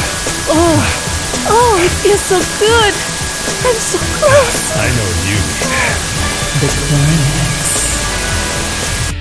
Does it get any hotter than that?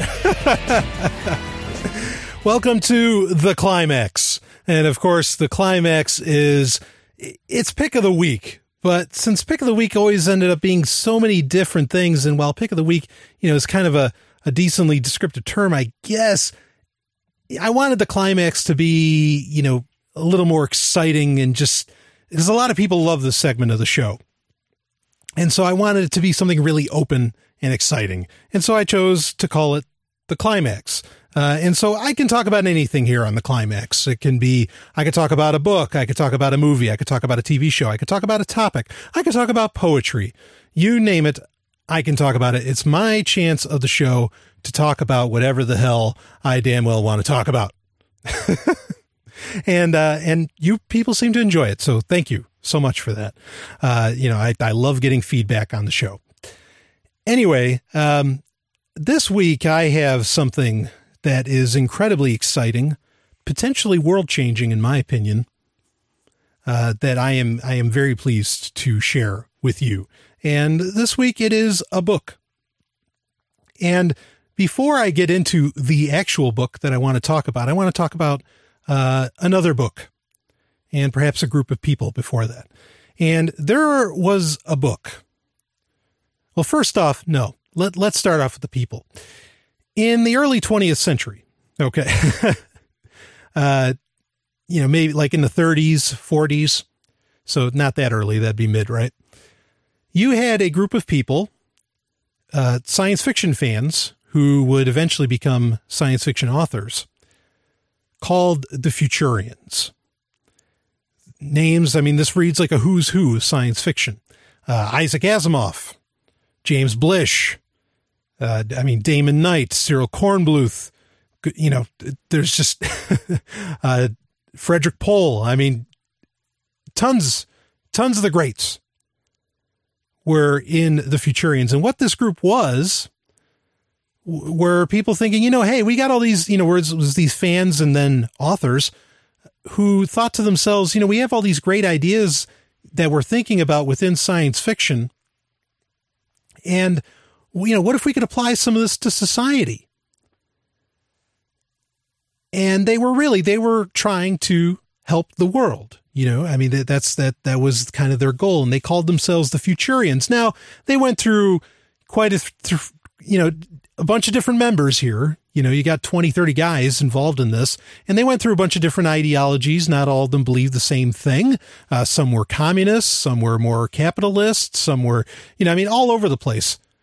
But it was beautiful, you know, I mean, that these guys, you know, just big thinkers, you know, and they didn't have any political positions. They were just, you know, trying to, to, you know, bring out great ideas that perhaps could, you know, propel humanity forward, which Nothing wrong with that as long as you're not going to use a gun, in my opinion. You know, use the power of the gun, I should say. And the Futurians really have shaped so much, uh, certainly of our entertainment, but so much of, uh, I think, the language we use. We talk about language. I think they are were instrumental in that. It's it's really incredible, and it led to, of course, the second generation of science fiction writers. Some of those writers, which don't really care for even the word science fiction, they prefer speculative fiction or something like that. And it sort of culminated, I think, what the Futurians laid down. Whether this is written down in history or necessarily accurate or not, I think it really, at least subconsciously, led to the publication of perhaps what is the most important fiction book to come out in the past hundred years. And that's Dangerous Visions. Now, it's an anthology, okay? And it's a famous one because, uh, I mean, Harlan Ellison was the main editor on it. Uh, you know, Isaac Asimov did a little bit for it. Robert Silverberg was in it. Of course, Frederik Pohl, who we already mentioned, was a part of it. Brian Aldiss, Philip K. Dick. Uh, I mean, just amazing. Everybody in these stories I mean, Norman Spinrad, you name it. These stories were so controversial. And that's what Harlan Ellison wanted. Okay. And keep in mind, this is coming out in 1967. Okay. And Harlan Ellison wanted these, these stories to be dangerous. That's why it was called Dangerous Visions. He wanted it to get people on the edge of their seat, to get people thinking, to make them feel uncomfortable. That's what Harlan Ellison always says, right? He says, I don't know what you expect of me as a writer, but I consider my job to make your eye ble- your eyes bleed. You know, to make you sweat. And I think that's awesome. I sometimes I try to do that as a podcaster, I guess. And Dangerous Visions is really important. It it, it genuinely propelled writing forward, uh, and it propelled perhaps culture forward because suddenly it became okay to write about sex and sometimes very far out sex along with other topics, of course. And so I'm really honored. Uh, I have uh, a good friend, Rich Dana, uh, also known as uh, Ricardo Feral, and he has uh, it's kind of like Satan. Ah, oh, I have so many names, but I love the guy. And he runs Obsolete Press. Now, I've had him on Sovryn Tech in the past, a couple times actually. Great guest, and I hope to have him on again in the future. Uh, I'd really love the guy. And he put together a dangerous visions for the 21st century, in my opinion. And that's why I'm so honored to have a copy of this. He sent me a copy, uh, and it's called Anarcho SF, and this is volume one. Okay.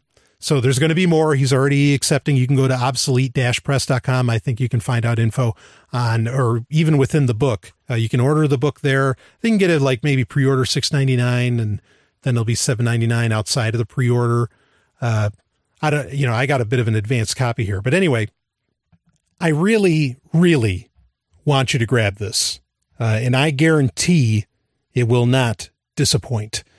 There is something really powerful in, and because I don't know really where it ever existed before, where there was an absolute anthology that said, no, this is anarchism. We're only going to talk about anarchism in all of its flavors. Okay. And that's, that's another beautiful thing too, is that Rich made sure that every flavor of, you know, white, red, yellow, purple, pink, green, all those, you know, all the different types of anarchism, green anarchism, uh, you know, anarcho capitalism, whatever, uh, all get represented. And I think that is fantastic. And he's got great authors here. Not all of this is new. Some of this is uh, like there's a Philip K. Dick story in here uh, that's reprinted. There's, there's a couple. Uh, yeah, there's one Philip K. Dick story. Uh, you've got uh, a wonderful work by Mick Farren, who passed away in 2013, literally while he was doing a concert. uh, you know, with with the Deviants. If you're, I don't know if you're if if you're not a punk fan, check it out. I mean, Mick Farren was really talk talk about a guy that that that thought all over the place in a good way. Uh, re- really interesting stuff. So I mean, there's Davi Barker's writing in here. Chris Bird. Uh, I actually, I could have been a part of this. I continually kick myself that I wasn't. I need to get in on volume two uh, because this is incredibly exciting. The stories are great. The stories are things that are needed. There is so, in my opinion, there is so little anarchist writing in the realm of science fiction. You have some things like there's the Great Explosion, uh, which was a great book. There was, um, you know, Ursula K. Le Guin, of course, you know, famous for, uh, was The Dispossessed, where it was, you know, kind of the moon was an anarchist, quote unquote, paradise. Uh, there, there, there's some others where, where uh, Goldstein, that that's kind of a, a, more oddball book that you can, you can find on Amazon, uh, by Troy Grice, I think Troy J. Grice. So there's some anarchist fiction out there. There, there, and there's others, you know, that, that Rich talks about actually, but it's so rare and it's so necessary.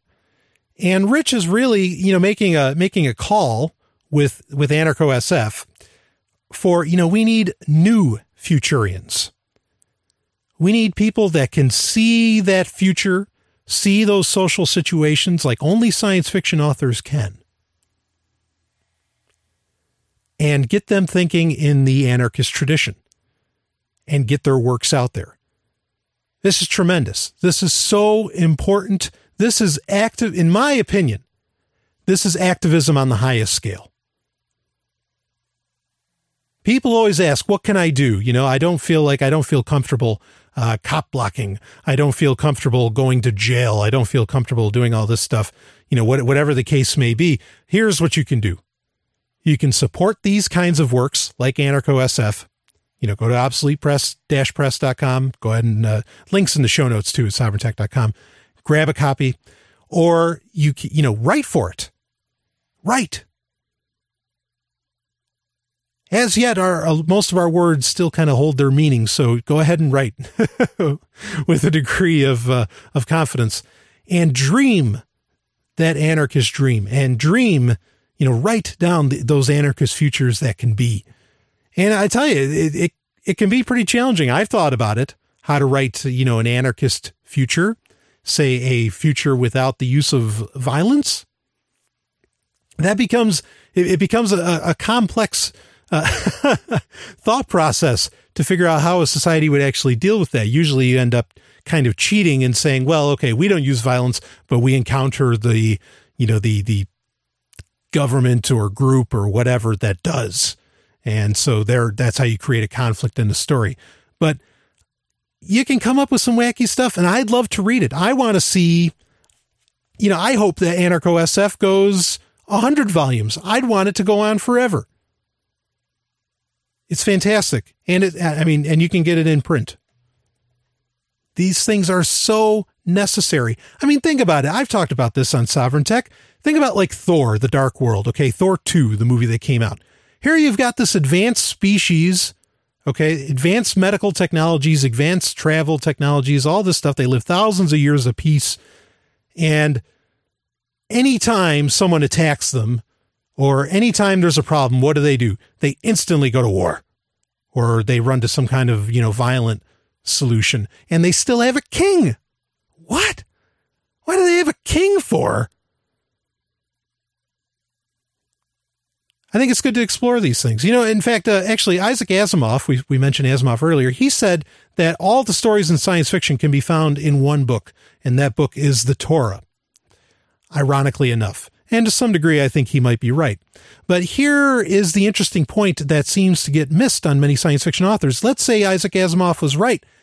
What about the book of Judges, where there was no king for the Israelites and there were no governments? It was a completely decentralized society.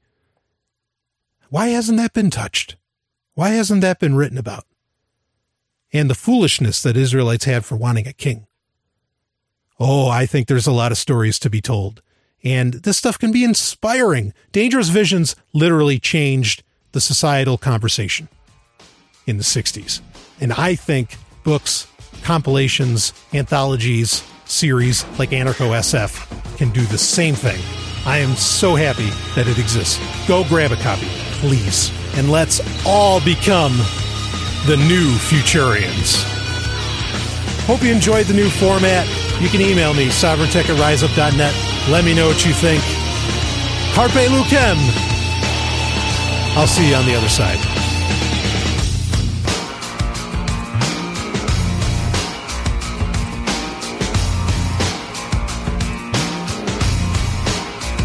You just experienced Sovryn Tech.